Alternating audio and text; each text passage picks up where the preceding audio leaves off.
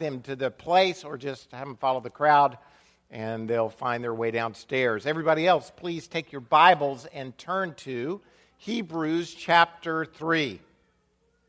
Hebrews chapter 3. Uh, and buckle up. We have a lot to cover today. We're going to cover the entire chapter of Hebrews 3. Hebrews chapter 3, which is a lot. Uh, but again, we're skimming the surface with the idea, the thought of this Consider Jesus greater than. Uh, again, the emblem that is on your board, it's not really an arrow, it's, it's a greater than symbol. It looks a little bit like an arrow. We designed it that way. And the idea is this many times in the Christian life, as we move forward, for those who've been followers of Jesus for a long time, or maybe you're a new follower of Jesus, on one side of an equation, you have all of your problems, your situations, like I was talking about earlier. They're over here. And we want to put Jesus on the other side of the equation and understand that Jesus is greater than anything. Whatever you may want to fill in on the other side, you can fill it in, but Jesus is greater than. And in the book of Hebrews, we have an author who we don't really know. There's a lot of speculation about who the author of Hebrews is. We really don't know. But we do know that he's writing to primarily a group of people who used to be Jewish and have been Christian for some time. We're not sure where they live. They could be from Jerusalem, they could be from Rome, they're from some major metropolitan area. But in any case, there are those in this group who are now finding persecution and finding the challenges of living the Christian life very difficult. And as a result, they're thinking about going back to Judaism. They're thinking about going back because they either liked the symbolism and they understood what all the rules were and where they stood. And so, for whatever reason, they're thinking about going back. And the author of Hebrews is saying this look, consider Jesus greater than anything. Jesus is greater than the temple system. Jesus is greater than the sacrifices. Jesus is greater than the prophets. Jesus is greater than Moses. Jesus is greater than anything. Jesus is greater than your circumstances. So in Hebrews 3, verse 1, we've already been looking at this for a number of weeks. In Hebrews 3, 1, um, I'm sorry, could y'all help me here? Uh, Hebrews 3, 1 it says this Therefore, holy brothers, you who share in a heavenly calling, and this is the uh, ESV version, says this Consider Jesus, the apostle and high priest of our confession. Now, remember this. Uh, we've said this before, and this is not original with me. This is people, pastors for hundreds of years have been saying this. But whenever you see therefore in the Bible, you should ask yourself, what is it there for? What, yeah, you've heard this before as well. What is it there for? In other words, he is setting up or making a statement based on what he said before. What has he said before? Well, chapters 1 and 2 are foundational. And what he has said is this In the last days, God has spoken to us in his Son. I'm, Matthew, you're just going to have to change it with me because I have no control. Oh, should I use this one? Would that be better? It's me. I'm sorry. It's not Matthew. It's totally me. I've got two buttons up here. Here, we can take this one away and do something else within the future. in these last days, he's spoken to us in his Son, whom he appointed heir of all things, through whom also he made the world. In other words, Christ is greater than everything that we may have seen in years past everything, Jesus is greater than. And so he's saying, let me see if I can recenter my thoughts and get off the PowerPoint for a second. He's saying this Jesus is the one through whom everything has been made. He's the creator, he's the sustainer, he's the redeemer, he is the son, he is the heir, he is God. He's fully God. And as a result of being fully God, Jesus is greater than the angels. Then he goes on and says, but he's not just fully God, he's also fully man. As a result of being fully God and fully man, He can lead us, He can guide us to places we could not go on our own. We have no way, for instance, to get back to God on our own. But Jesus, because He was fully God and fully man, He can lead us into the presence of God. Not only that, because He's fully God and fully man, He's a brother who loves us. It's not just some leader who's off in a distance, some you know, president or prime minister who we'll never see. Our president, our prime minister, our king is also our brother. He loves us. We're part of the family of God. These two truths that we hold together are incredible. And not only that, but he's a high priest who, who works for us. He's, he's interceding for us. He's at the right hand of God. Because Jesus is fully God and fully man, he can do things no one else can do. Lead us to God, bring us into the family of God, stand between us and God as a mediator and help us and, and Therefore, chapter 3, verse 1 Therefore, brothers, you who share in a heavenly calling, consider Jesus, the apostle and high priest of our confession. This begins a section where the author of Hebrews is going to say this Because Jesus is these things, now consider him that and as a result, it should result in something happening in our lives. And I believe what he's saying is it should build up within us faith or confidence about who we are and where we're headed. And so over the next weeks, we're going to look at the confidence that who Jesus is, considering Jesus brings us. Confidence to hold steady. We're going to look at that today. Next week, confidence to not hide, which many of us are uh, apt to do at times. Confidence to draw near to God. The confidence to grow up. We don't always have to remain babies in the faith. Confidence in the promises of God, because all the promises of God are yes and amen. Confidence is something that at times is hard to build up and easy to lose. We are such fragile creatures. Back in the 1980s, there was a second baseman for the Los Angeles Dodgers by the name of Steve Sax. Steve Sax was a, a really up and coming young player. I don't remember if, how many of you are from the 80s, um, of my, my decade, the 80s. Uh, but in the 80s, Steve Sax was this great second baseman. But Steve Sax uh, made one throwing error in one game on a throw to home plate where he bounced the ball in, a, a run scored, they lost the game and something got in his head where he could no longer throw a baseball. He could not throw the, he's a second baseman, and he could not make a routine play from second base to first. In 1983, Steve Sax made 30 throwing errors from first from second to first. Now, uh, to make matters worse, the Los Angeles Dodger fans were not very helpful uh, after a while, the people on the right field, uh, in the, on the first base side, started bringing helmets to wear uh, because they were so afraid. His own teammates would say stuff like this Lord, don't let them hit the ball to Sax because they knew he was going to make an error. Confidence, once it's lost, and he, has got a syndrome named after him called the Steve Sax syndrome, which is something that gets in your head and you just can't make you can't do something routine. Now, he's not the only player who's this has ever happened to. There have been pitchers who couldn't find the strike zone. There have been catchers who suddenly couldn't throw the ball back to the pitcher, which is you know fairly important in baseball.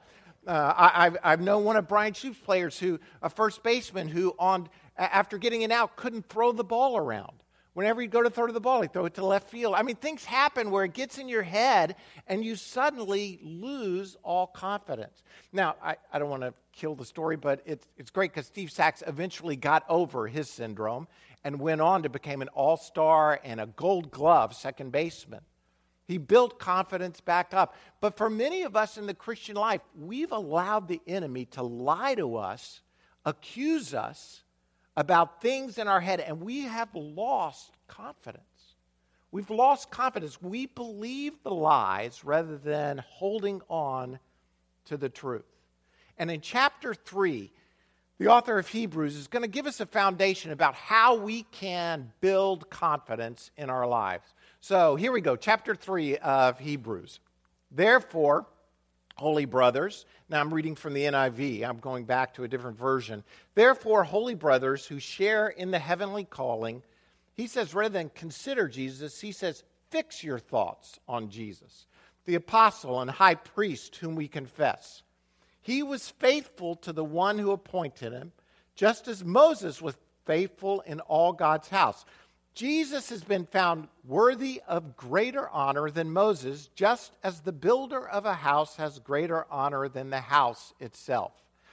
For every house is built by someone, but God is the builder of everything. Moses was faithful as a servant in all God's house, testifying to what he said, uh, what would be said in the future. But Christ is faithful as a son over God's house, and we are his house if we hold on to our courage and the hope of which we boast. Jesus here is called an apostle and high priest.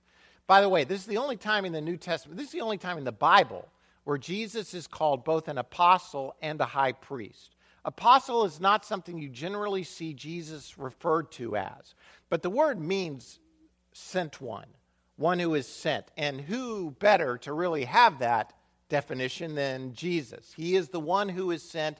He is the high priest, as we looked at last week and we'll look at in the, in the days ahead. These terms set up uh, rem- the remainder of the section that Jesus is a high priest and an apostle because he's saying that Jesus is greater than Moses.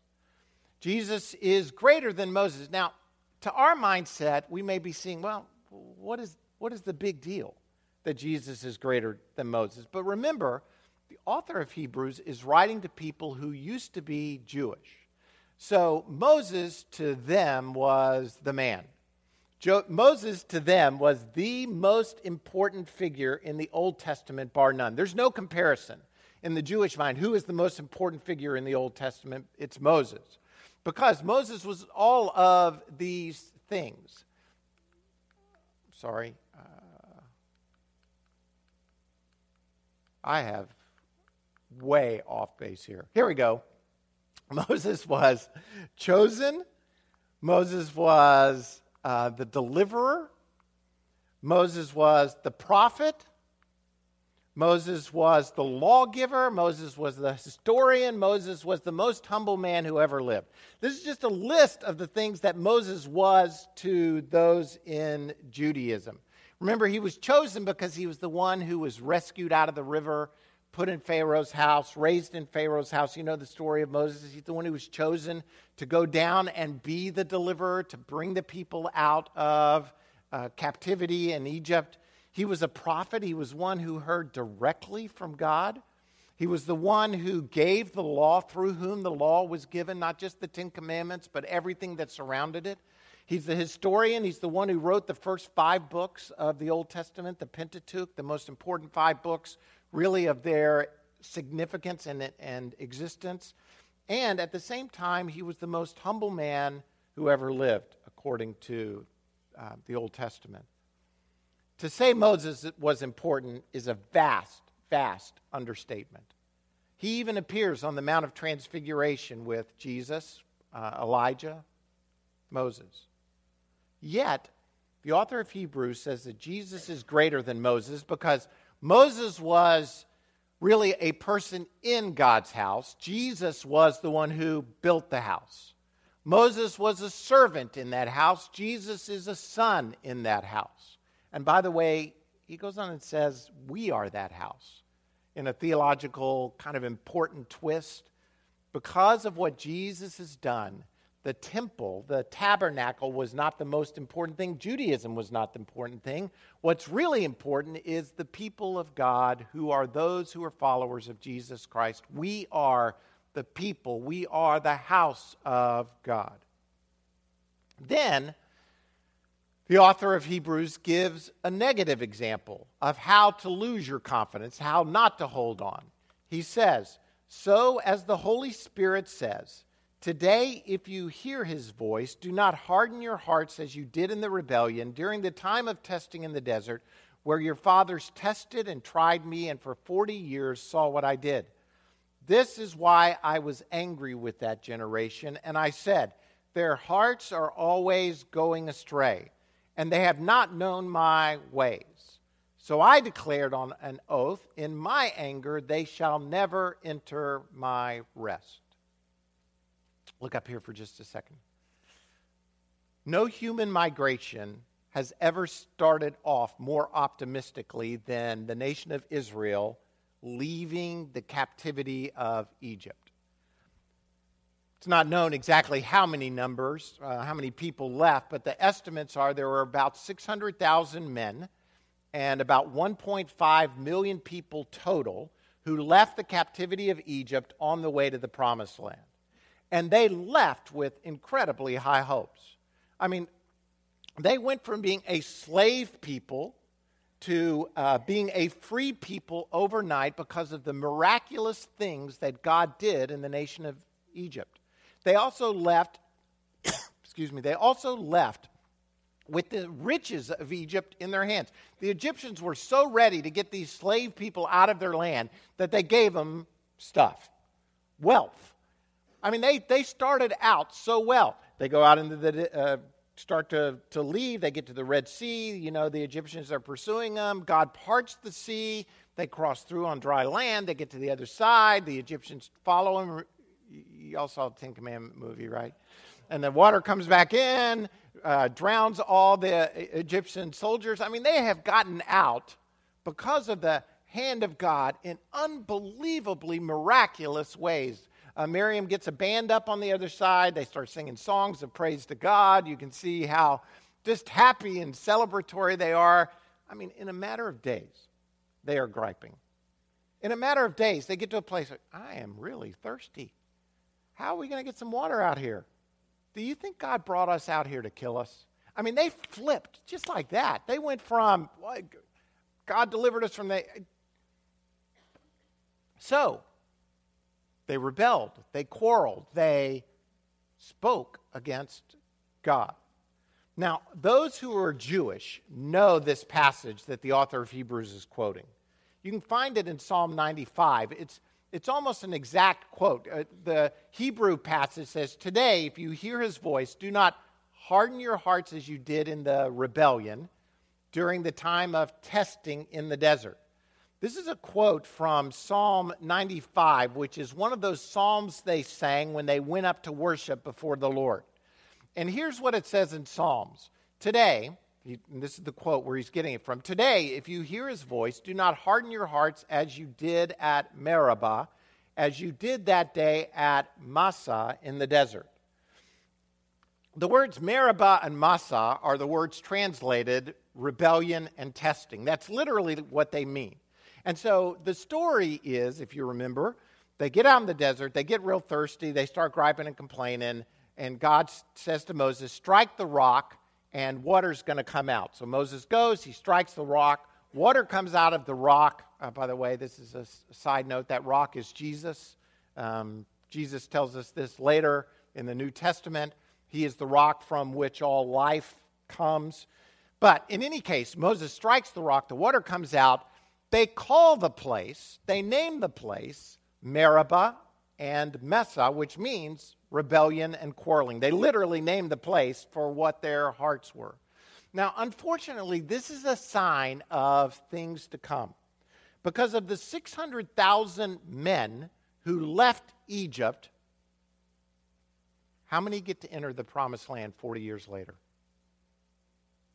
Only two over the age of 20 get to enter the promised land because of their rebellion, because of their quarreling, because of what there's no other people who so visibly saw both the presence of God, the cloud by day, the pillar of fire by night, saw continual miraculous signs, but did not have faith in God. Every time a situation arose, they either quarreled or rebelled or had a lack of faith. They were continually losing confidence in God, or maybe never really had it past the situation or circumstance. I'm not sure if you're hanging with me here for just a second, but this is what's important. The author of Hebrews is saying Jesus is greater than Moses. The people who followed Moses quarreled and rebelled, and their bodies are spread across the desert because they didn't have confidence. How much more, if Jesus is greater than Moses, how much more is the judgment of God going to be released on us if we don't hold fast our confidence in Christ? How much more are we going to be held accountable than those who followed after Moses and rejected God? Down in verses 16 through 19 of Hebrews chapter 3, I'm skipping verses uh, 12, 13, 14 for the minute, but down in 16 through 19, he says this Who were they who heard and rebelled? Were they not all those Moses led out of Egypt? And with whom was he angry for 40 years? Was it not those who sinned, whose bodies fell in the desert? And to whom did God swear that they would never enter his rest if they, not to those who disobeyed? So we see that they were not able to enter because of what? their unbelief. They lost confidence in God. Time and time again, the unbelief of the people is exhibited. They did not have confidence in God to hold steady. So here's what the author of Hebrews sets up, and here are the three points I want to give to you. The author sets it up by saying, Listen, therefore, Jesus is greater than Moses. Because he's fully God, fully man, he's greater than Moses. The nation of Israel under Moses rebelled and disobeyed and therefore lost their privilege. Then in verses 12 through 14, what we're going to look at specifically today, God has given us a way to not be like them. Now, would you say that's important? For us to not be, we don't want our bodies spread across the desert. We don't want to die in the desert. We don't want to lose time. We want to maintain confidence in God. God has given us a way for this to occur. He then reminds those Hebrew readers you don't want to go back to that because what you're going back to is not life giving. You will never enter rest if you become like, like them. Instead, we're to hold fast to Christ. So, looking at verses 12 through 14, how are we going to have the confidence to hold steady?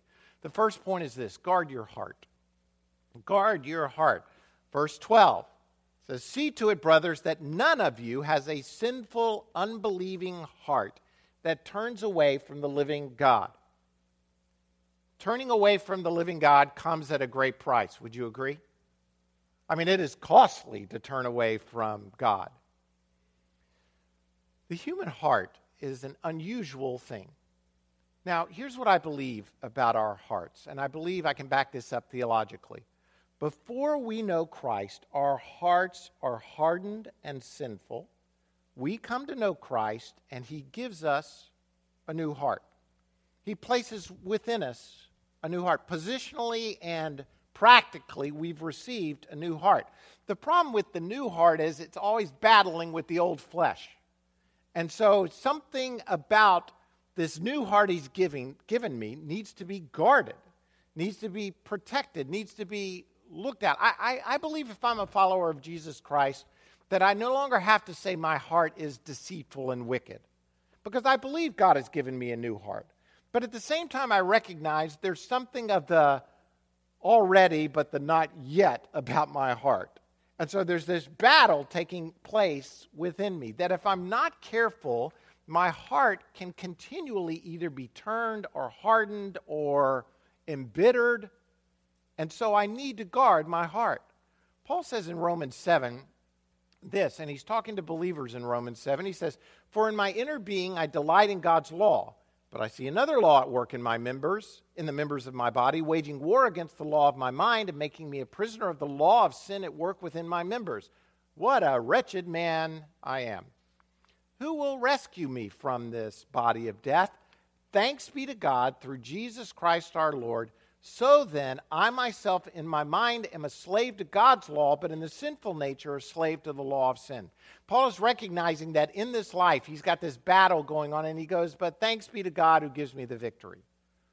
He understands that There is no condemnation for those of us who are in Christ Jesus, but we need to remain in Christ Jesus. Our hearts need to be guarded because there's this thing always trying to come against us to rob us of our confidence and our joy in the Lord. Chris Tomlin has a new arrangement of the song, Come Thou Fount of Every Blessing. That song was written by a guy by the name of Robert Robinson at the age of 23.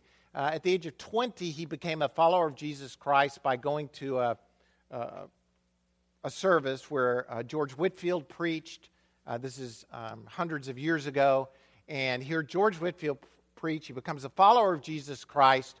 And then three years later, he writes this great hymn Come, thou fount of every blessing, tune my heart to sing thy grace. Streams of mercy never ceasing, call for songs of loudest praise.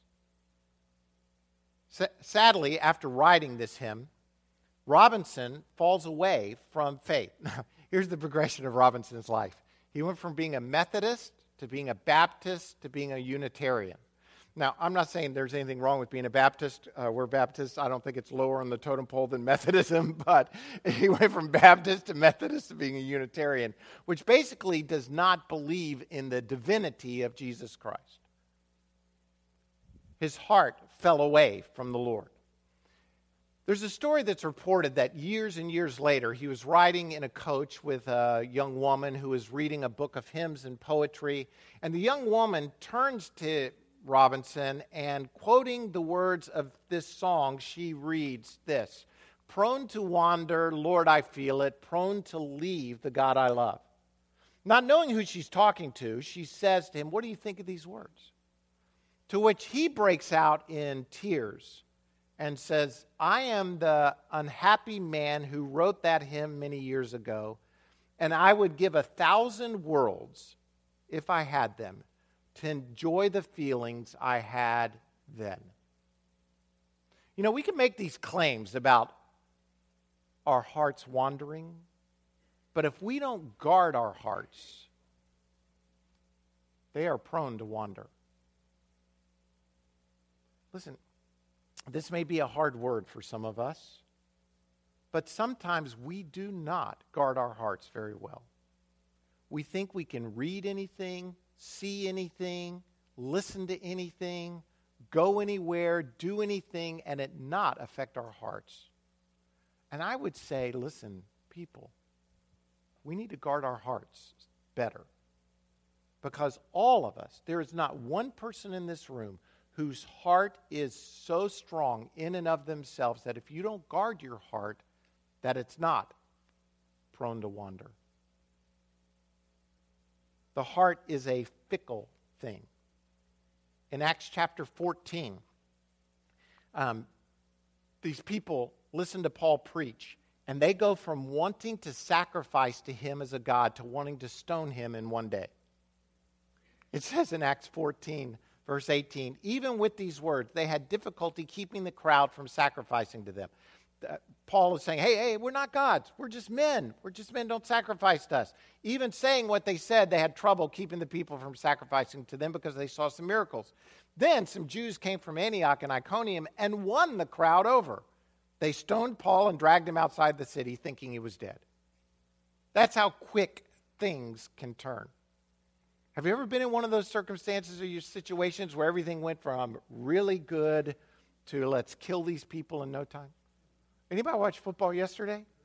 I mean, it's, it's like that. Our hearts go from victory to defeat in no time. The heart is fickle and it is so self centered. Back in August of 2001, a distraught woman was posed to jump from the Interstate 5 ship canal bridge in Seattle. Evidently, it's a high bridge. I don't really know this bridge in Seattle, but she was a 26 year old, desperate, just decided she was going to jump from the bridge. She gets out on the bridge to jump. What happens is she creates a massive traffic jam of people backed up because this woman's distraught woman on the bridge Now, these poor people, they're backed up, they're in their cars. They see this poor woman who's about to jump. I'm sure their hearts went out to her and said, Please don't jump. You know what they did? They're like, Go ahead, jump. If you're going to jump, get it over with. I mean, it's reported that tons of people encouraged the woman to jump so that they could get moving because the traffic was so backed up. That's how sick our hearts are. Now, the woman did jump because no one was there to say, Don't jump, come back, I'm going to help you. She survived, but it just shows the condition of our hearts that we would rather a woman jump to save me time rather than rescue someone else. Leads me to the second point, which is this we need to help each other. We need to guard our hearts, but we need to help each other. Verse 13 says this But encourage one another daily, as long as it is called today, so that none of you may be burdened by sin's deceitfulness. God has called us into community. I, I, am a firm believer in this. We preach this all the time. It's why we rely so heavily on small groups, why we're pushing small groups. Listen, even in a congregation of two to 300, it is easy to hide. It is easy just to wander in come to worship service, maybe say hi to a couple of people if you get here early enough, if you're actually here at the start of church. By the way, we start at 10 o'clock every week. It's an incredible. The start of church is just special. You should be here sometime for it. Um, and so we start at 10 o'clock. I know sarcasm is not a good thing, but I couldn't help myself. And we have a greeting time where we greet each other at the beginning of the service. And you, you could come to church and just be part of this, and it'd be great, and you'd be blessed. But listen, really being a part of the uh, family of God is about being in community with one another. You can't really help each other or encourage one another if we don't know one another. It's a lot harder to hide in a small group. And as a result, we want you to be a part of a small group because we want to encourage you. We want you to be encouraged. We want you to encourage others.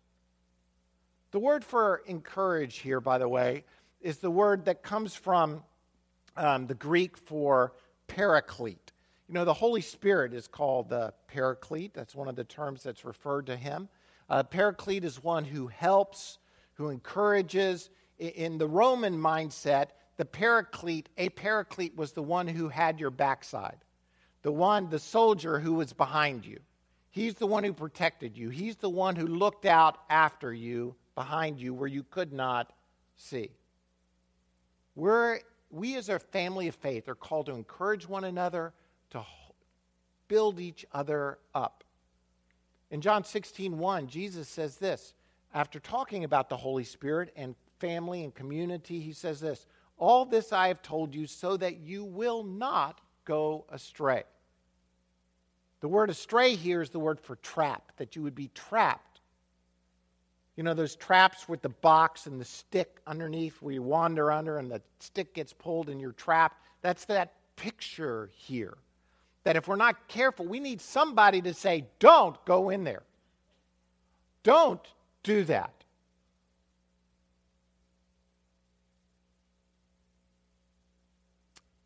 Simple question Who's watching your back?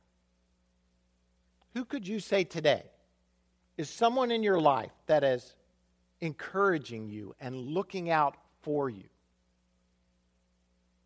The author of Hebrews says, look, encourage each other as long as it's called what?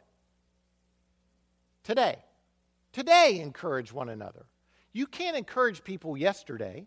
You don't know what tomorrow holds, but today, and it's capitalized today, meaning during this time, it's, it's a very special uh, word about um, who we are in Christ and the age in which we live. Encourage each other as long as it's called today. Now, some of you may be saying, well, what would I say to someone? If I was going to encourage someone, how, what would I say to them? Let me give you three quick things to say to them. Remind them of their position. Remind them of their position. I like going to the mountains. Uh, we've talked about this before, but a couple of years ago, I was hiking with my brother and a couple other pastors, and we were hiking through these woods, and we hiked for several hours until we got, you feel like you're going nowhere, except you know you're going uphill, but all the woods start to look the same after a while. All the trees, and then suddenly you come out of the trees, you come up above the tree line, and you can look back and you can see where you started. For some of us, we're so locked into the trees and surroundings around us, we're not sure that we've made any progress. We need people in our lives to say, You have come so far. God has done so many great things in your life. Paul says in Philippians 1 being confident of this, that he who began a good work in you will carry it on to completion until the day of Christ Jesus. Hey, look where you've been and know that you can be encouraged. You can help someone, encourage somebody because you've seen God's work in their lives. Remind them of their potential, remind them of where they're headed. God has brought us out from somewhere, but we're not there yet. Thomas Carlyle says this Tell a man he is brave, and you will help him become so. By the way, parents, this is why you should never tell your children they're such losers, they're never going to amount to anything. I know you don't here, but I've heard parents say to their kids, You are such a, and they speak a negative word to them. They're cursing their children. Now, I'm not saying tell your child they're going to become something they'll never become, but start to see who they are in Christ and call it out from them. Encourage one another.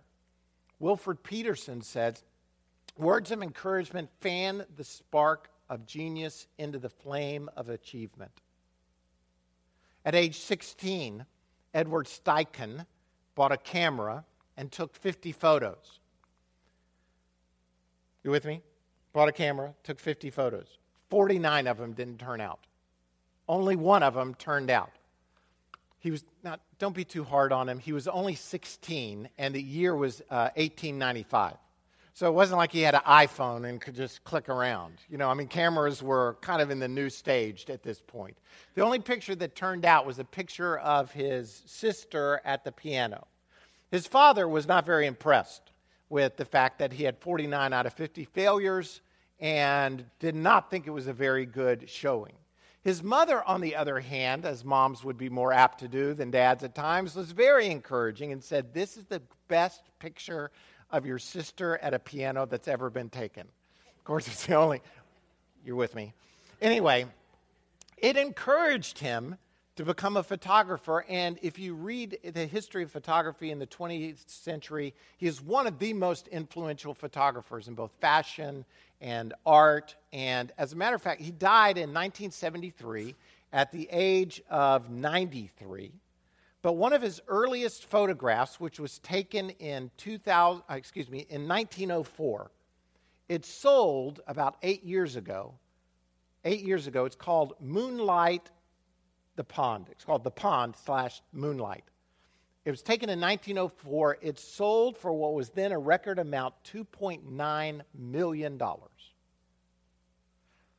What made the difference in his life? What made the difference in his life was the difference between someone saying, This is not working for you, to somebody saying, This is great. And encouraging him and seeing the potential for where he could be. Third point is remind them of their partnership. Remind them that they are not in this alone. Therefore, he who began a good work in you will see it forward to completion. This is not just about us, this is about us together for the future. We need to encourage one another. On June 18th, 1956, 10 people were riding in a they were attending a conference in upstate New York and they went out on a boat ride in a speeding power boat in 1956 across a lake called Schroon Lake. Suddenly, a wave struck the boat and it hurled two of its occupants out. One was a 50 year old man, and the other was a young girl. The 50 year old man swam to the young girl and held her above water until the boat could come back around. He lifted her to safety and then he sank and drowned. The man's name was Dawson Trotman. Dawson Trotman was um, the founder of the Navigators. He worked closely with Billy Graham, founding the counseling and follow up program to the Billy Graham Evangelistic Association. Uh, in his 30 years of service, really it was his mission in life to lift other people up, to encourage them, to build them up, to help others. Billy Graham said at his funeral the following words I think Dawson Trotman touched more lives than any man I have ever known. This is coming from Billy Graham. That's pretty high praise, would you not say? We today are only representatives of thousands of many races and languages and cultures that have been touched by this great man. There could not have been a more dramatic and characteristic way to die. He who spent all of his life in bringing salvation and upbuilding to others, spending his last moments in saving the life of one who could not swim. We need to help each other. Final point is this how are we going to stay confident in the Lord? We need to guard our hearts, help each other, and we've got to figure out a way to stay fresh. Hebrews 3:14 says this, "We have come to share in Christ if we hold firmly till the end the confidence, there's that word confidence, we had it first. Somehow we've got to figure out in this marathon how to keep fresh while running. The message, which I at times I really like the way it reads, this, these verses 12 through 14 in the message, they read like this. So watch your step, friends. Make sure there's no evil unbelief lying around that will trip you up and throw you off course, diverting you from the living God. For as long as it is still God's today, keep each other on your toes so sin doesn't slow down your reflexes. If we can only keep our grip on the sure thing we started out with, we're in this with Christ for the long haul. We're in this for the long haul. Anything over time grows stale if we don't keep it fresh. My daughter Annalise makes unbelievable chocolate chip cookies. I mean, they're, they're, they're incredible. Her brothers will call ahead and place an order for chocolate chip cookies. Say, Annalise, go make some cookies. So that when they get there, they're fresh out of the oven, I mean, they won't even let them get cooked. They want to eat the dough before it ever. I, I, I make them wait until they're cooked because they're so good. Now, those same cookies that are so awesome right when they come out of the oven, you give them a month and they are not all that great. As a matter of fact, nobody's killing to eat one of those cookies a month later because they have grown stale.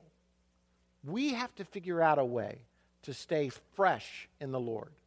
And I believe that there are many within the Christian life who, over time, they're living on yesterday's stuff.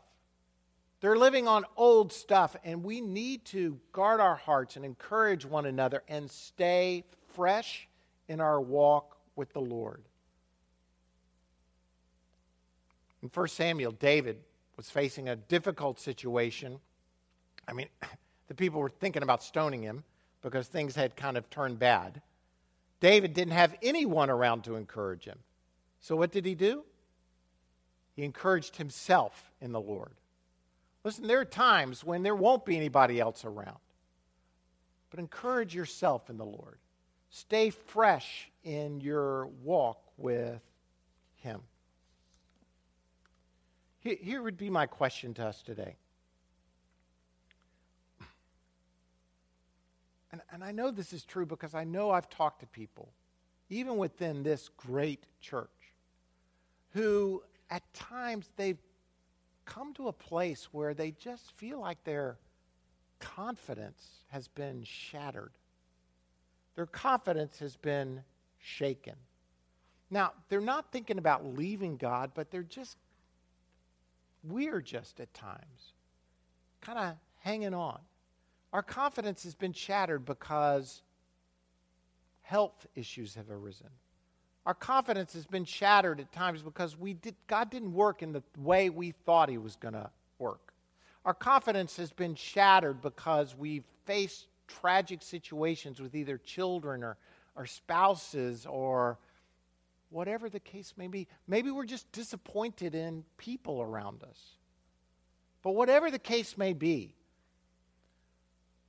I want to say to us today look, we serve a great God who loves us so much that he sent his only son to die for us, Not only that, but He continues to work on our behalf, to lead us, to bring us into the family of God.